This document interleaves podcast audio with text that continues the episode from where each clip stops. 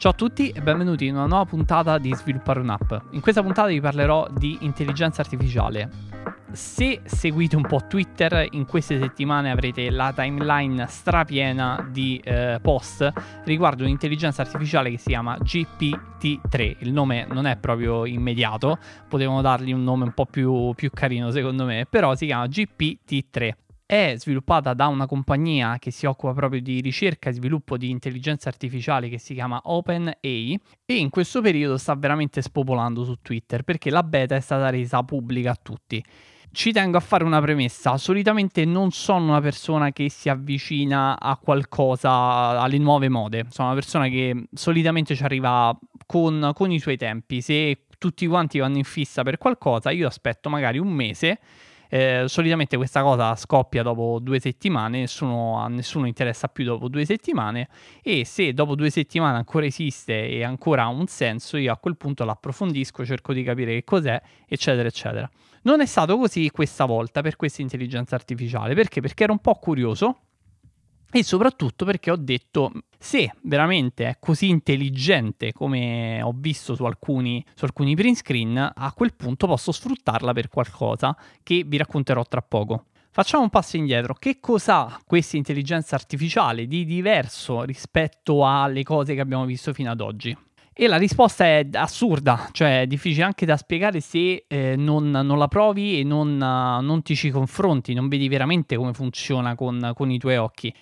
E la risposta è perché questa è una vera e propria intelligenza artificiale, ma intelligente per davvero. Noi siamo abituati a intelligenza artificiale come Siri, che se gli chiedi l'ora eh, ti risponde non ho capito diciamo il massimo a cui siamo arrivati a livello consumer è Alexa che, che, può capire dei comandi molto semplici, ma non è qualcosa in grado di sbalordirvi, non è qualcosa che personalmente mi fa dire wow, questa è veramente un, una rivoluzione, un passo avanti.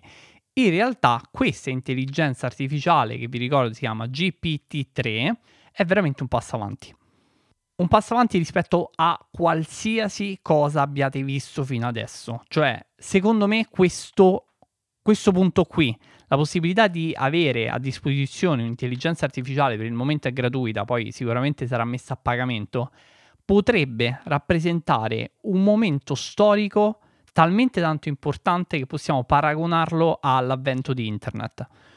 Adesso voi direte esagerato. Ok, fermate il podcast, fermatelo qui, andate a provare questa intelligenza artificiale se riuscite a provarla perché hanno i server sovraccarichi al massimo in questo periodo su chat.openai.com. Andate lì, vi loggate con il, il, vostro Google account e provate a scrivere qualcosa. Provate a scrivere qualsiasi cosa. Fate qualsiasi domanda vogliate e vi renderete conto che siete davanti a qualcosa che è veramente di un altro pianeta. Vi faccio però alcuni esempi. Questa intelligenza artificiale è in grado di scrivere, ad esempio, uno script in Python. Cioè, se voi gli chiedete scrivimi uno script in Python in grado di fare questa cosa qui, in questo modo, questa intelligenza artificiale è in grado di capire che cosa gli avete detto, di comprenderlo, di analizzarlo e di scrivere uno script in Python funzionante in grado di risolvere il problema che gli avete descritto ragionateci un attimo, questa è veramente, veramente una cosa enorme. A parte che sa rispondere a um, qualsiasi cosa, perché il training model dell'intelligenza artificiale è basato sulla conoscenza umana fino al 2021. Ma la cosa più sorprendente è la capacità di comprendere di questo modello e di dare delle risposte estremamente sensate e pertinenti. Quando ho iniziato a scrivere qualcosa mi ha preso un, un, colpo perché ho capito subito che era qualcosa veramente di, di, grosso. Cioè, qui stiamo parlando di una tecnologia talmente tanto avanzata che è in grado, secondo me, di far chiudere Google domani. Se questa cosa diventa accessibile per tutti, Google smette di esistere. Per quale motivo? Perché se io domani ho bisogno di cercare qualcosa non andrò più su Google, su un motore di ricerca, facendo una ricerca, scrollando infiniti link, andando su siti, cercando quella cosa. Non ha più senso. Semplicemente andrò dalla mia intelligenza artificiale e chiederò quella cosa che mi serve. Ad esempio, ho bisogno di informazioni su un certo framework particolare sviluppato da Apple, faccio una ricerca e quell'intelligenza artificiale mi dà delle risposte che sto cercando, senza andarla a cercare su Google.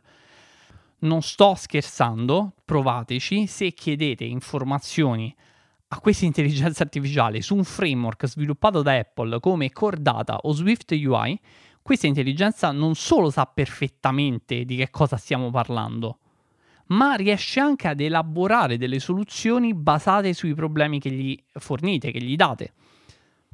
Allora, io difficilmente mi esalto con, con qualcosa. Per esempio la blockchain. Io la blockchain nonostante ritengo sia qualcosa di estremamente eh, utile e che sicuramente è un passo avanti per l'intera umanità perché è una tecnologia innovativa che ha un senso che ci permetterà di fare delle cose meravigliose a distanza di dieci anni probabilmente, ma già lo stiamo facendo con uh, criptovalute, NFT, eccetera, eccetera, però non è qualcosa che io credo possa cambiare il nostro mondo. Ma questa cosa qui, al pari di internet, come vi ho detto prima, è veramente in grado di cambiare il mondo come lo conosciamo oggi. Immaginate un futuro in cui ogni singola persona avrà a disposizione un'intelligenza artificiale così tanto evoluta da poter risolvere l'80 o il 90% dei problemi che gli vengono posti. Immaginate poi se questa intelligenza artificiale sia in grado di navigare in internet per noi e cercare informazioni per noi e nutrirsi delle informazioni che trova su internet e imparare cose nuove in maniera cumulativa e globale Immaginate di poter accedere a tutta la conoscenza umana semplicemente digitando una domanda. Voi direte, ma non lo stiamo già facendo con uh, i motori di ricerca? No, non è la stessa cosa. Perché? Perché un conto è fornire un risultato, un conto è fornire una risposta. Ho fatto vedere questa cosa a mio fratello e gli ho raccontato un po' come funzionava e lui diceva, no, vabbè, ma... Non, non, non, pensava fosse così avanti, non pensava fosse così assurda come cosa, no? Però quando l'ha vista ha capito l'entità di quello che stava guardando in quel momento. Cioè, qui stiamo parlando di, ad esempio, un'intelligenza artificiale che voi gli dite scrivete un'email per questa cosa a questa persona, impaginata in questo modo e con questo tono che non sia più lunga di X caratteri e l'intelligenza capisce tutto quello che avete scritto e scrive un'email al posto vostro questo veramente apre dei scenari per il futuro che non so se eh, possano essere o spaventosi o, um, o, meravigliosi, cioè non riesco a capire quali delle due cose m- mi piace di più. Spaventosi perché? Perché secondo me questa cosa qui potrebbe portarci a sfruttare meno la nostra creatività.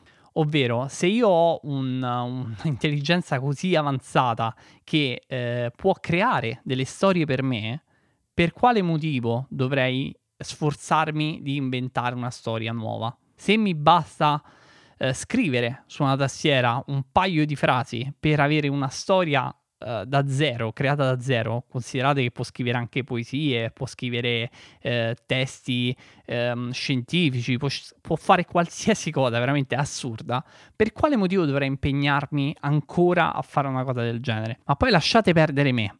Immaginate un bambino Immaginate che effetto possa avere una cosa del genere su un bambino, che tipo di evoluzione possa avere il cervello di un bambino che nasce in un mondo in cui una cosa del genere è a disposizione di tutti.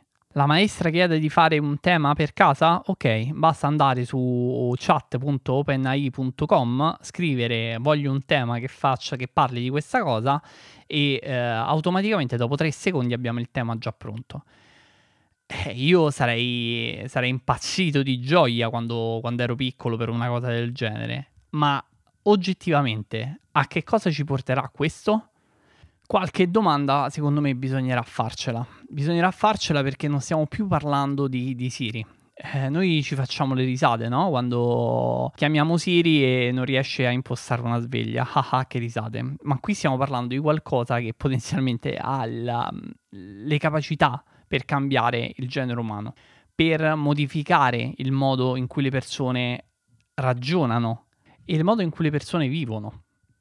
Non c'è metaverso che tenga, non c'è blockchain che tenga, non c'è altra tecnologia al pari di una cosa del genere. Questo ha il potenziale per cambiare il, il nostro futuro, come, come, è stato per internet, come è stato per il telefono, come è stato per tutte quelle tecnologie che hanno fatto fare un balzo in avanti all'umanità. E questa è la stessa identica cosa. Allora, se siete arrivati fino a questo punto e ancora non avete giocato con questa intelligenza artificiale, probabilmente no, mi starete prendendo per il matto. Quindi magari fatelo dopo il podcast, non mi giudicate, fatelo prima, provate a fargli qualche domanda, cercate di interagirci. Ricordo, poi lo mettiamo anche nelle note della descrizione, chat.openai.com. Ovviamente non credete a me, fatevi una vostra idea, fate le vostre valutazioni, parlatene con le persone che vi stanno vicino, che fanno parte della vostra famiglia, aprite una discussione su questo tema perché veramente è qualcosa al pari di internet, secondo me, secondo me. Poi magari se avete un'opinione diversa, se non concordate, se invece pensate che veramente sia una rivoluzione anche voi, scrivetemi su Twitter, uh, mi farebbe piacere parlarne insieme. Comunque all'inizio della puntata vi raccontavo che ho deciso di utilizzare questa intelligenza artificiale perché avevo un obiettivo. Vi ricordate del libro che avevo scritto per creare un funnel di, di, di, vendita di Astro? Se non ve lo ricordate, ve lo ricordo brevemente. L'idea era quella di creare un libro sull'App Store Optimization perché moltissime persone non conoscono bene questo, questa materia e eh, creare un infoprodotto con tutta una serie di riferimenti che portano ad Astro e convincere le persone una volta che hanno acquisito le nozioni necessarie per fare App Store Optimization che il tool che gli serve poi successivamente è un tool di App Store Optimization, quindi Astro. Questa è un'idea di marketing abbastanza basilare, però se non hai il prodotto da, um, da fornire agli utenti non puoi eh, metterla in pratica. Quindi io ho deciso di finalizzare in pochissimo tempo. Ho detto mi do due giorni per chiudere questa cosa del libro. Erano più o meno 26 pagine di Word, quindi non è chissà libro, io lo chiamo libro, ma era un infoprodotto fondamentalmente, molto piccolo. Comunque dovevo chiuderlo in pochissimo tempo. Perché? Perché mi serve, perché mi serviva per spingere Astro libro tutto fatto in, in inglese, quindi uh, con uh, tutte le difficoltà del caso della lingua, perché non siamo madrelingua, quindi è difficile che riusciamo a scrivere un testo perfettamente come lo scriverebbe un madrelingua, quindi va, va rivisto, va revisionato, eccetera, eccetera. Comunque mi ero dato questo obiettivo molto sfidante, ovvero finirlo in due giorni. Quando ho visto la gente su Twitter che cominciava a postare i prompt di questa intelligenza artificiale, ho detto vediamo se effettivamente riesco a sfruttarla per uh, un obiettivo, un fine. Allora, sono partito con un testo in italiano, tutto su Google Docs, erano 26 pagine più o meno, uh, in formato A5, non A4 più grande, A5, quello un pochino più piccolo. Partendo dal Google Docs, Google Docs ha una funzione fighissima che ho scoperto da poco, che è la possibilità di tradurre in qualsiasi lingua, partendo dall'API di Google Translate, un documento. Quindi ho semplicemente creato un nuovo documento e ho detto a Google di tradurlo. Ora sapete benissimo in che modo Google traduce le cose. Le traduce, ma così e così. Quindi che cosa ho fatto? Ho detto, vediamo se io do in pasto tutti i pezzi del mio libro a questa intelligenza artificiale e gli chiedo di correggerli e migliorarli. Quindi paragrafo per paragrafo, io andavo sul sito di chat.openai.com e gli dicevo correggi e migliora, virgolette, testo. L'intelligenza artificiale che cosa faceva? Prendeva tutto il testo, lo rielaborava, lo sistemava, lo metteva in maniera più pulita, più chiara, lo correggeva nell'inglese e me lo ridava. Tutto questo nel giro di tre secondi, una cosa veramente fuori di testa, veramente fuori di testa. Io lo rileggevo, cercavo di capire se c'erano delle cose che fatte, fatte bene, scritte bene, che, erano, uh, che facevano al caso mio, e poi prendevo questo testo e lo aggiungevo al documento. Il testo di base già c'era fondamentalmente, gli argomenti già c'erano, il, la struttura già c'era, ma l'intelligenza artificiale cosa faceva? Andava a sistemare, andava a sgrossare, andava a togliere delle ripetizioni che magari facevo a distanza di alcuni paragrafi, quindi andavo a sistemare un po' il testo, esattamente come avrebbe fatto un, un, correttore di bozze. Poi che cosa ho fatto? Ho detto, una volta che ho sistemato tutto il libro, ci è voluto più o meno un pomeriggio, è stato un pomeriggio in cui ho fatto copia e incolla, copia e incolla, copia e incolla da doc a OpenAI. un pomeriggio passato così ho detto ma spingiamoci un pochino oltre per rendere disponibile questo libro su Gumroad avevo bisogno di una descrizione quindi gli ho detto mi scrivi una descrizione per uh, pubblicizzare un libro con questo titolo e questo sottotitolo che non sia più lunga di x parole premo invio 3 secondi descrizione pronta ottimo perfetto anche questo fatto una descrizione fatta bene pulita eh, fatta in un certo modo, ovviamente ti richiede un po' di tempo per scriverla. Ora, premesso che l'avresti scritta nello stesso modo, l'avresti fatta meglio? Non lo so, cioè fondamentalmente sì, avrei potuto farla meglio, ma con quanto impegno, con quanto tempo? E qui il punto cruciale, cioè quanto del mio tempo avrei investito per fare questa cosa che probabilmente ave- ha, ha, un valore basso perché le persone che entrano sulla pagina di Gumroad già sanno che vanno lì, cliccare, cioè già sanno che prodotto stanno per acquistare. Quindi fondamentalmente una cosa che ha impatto 0, valore 0, me la sono portata a casa in 3 secondi. Ottimo, Altro step, ho detto ma spingiamoci un attimo avanti. Io devo preparare un'email per la newsletter perché questo libro ovviamente va annunciato a tutte le persone che hanno sia acquistato Astro, che hanno partecipato alla beta, che hanno compilato il form. Perché? Perché sono tutte persone in target che potenzialmente potrebbero essere interessati a questo prodotto. Quindi propongo l'ebook gratuito e poi successivamente ah, si torna al funnel, si, si spera che queste persone acquisteranno anche il tool di App Store Optimization. Detto questo, vado sul sito eh, gli dico scrivi un'email con un tono non troppo pubblicitario che serva per annunciare che ho appena lanciato il mio nuovo ebook che parla di App Store Optimization. Premo invio, viene scritta un'email perfetta in inglese che annuncia che, che, ho rilasciato questo nuovo libro sull'App Store Optimization che elenca i vantaggi dell'App Store Optimization con una call to action per andare a scaricare il libro tempo stimato per questa cosa 3 secondi anche qui. Quindi io ho praticamente usato questa intelligenza artificiale come assistente per la creazione di un libro, per la creazione di una campagna di marketing per, per promuovere il libro e tutta una serie di altre cose come la, la descrizione di, di, di Gumroad. Se l'avessi fatto da solo, quanto ci avrei impiegato a farlo? Ci avrei impiegato perché sono tutte cose che, semplici che però richiedono testa, richiedono concentrazione, richiedono che tu ti metti lì tranquillo, ti prendi quei 30, 40, 45, 50 minuti quanto ti serve e fai tutte le cose per bene. Ecco, come vi dicevo, questo è un possibile caso d'uso per un'intelligenza artificiale di questo tipo. Non un qualcosa che pensa al posto nostro, ma qualcosa che ci aiuta a portare a termine dei compiti semplici. È ovvio che se voi dovete sviluppare un'app, non potete chiedere al momento, eh, almeno per adesso, non potete chiedere a un'intelligenza artificiale sviluppami quell'app perché per adesso, per quanto riguarda il codice, ci sono ancora delle piccole imperfezioni. Io vi faccio un esempio, gli ho chiesto di sviluppare un codice in Python e nonostante sia stata in grado di capire perfettamente la mia domanda, scrivere del codice, quel codice non funzionava perché ovviamente magari aveva usato una libreria che era deprecata oppure un pezzo del codice mancava. Quindi diciamo che è assurda, però ci sono ancora dei margini di miglioramento.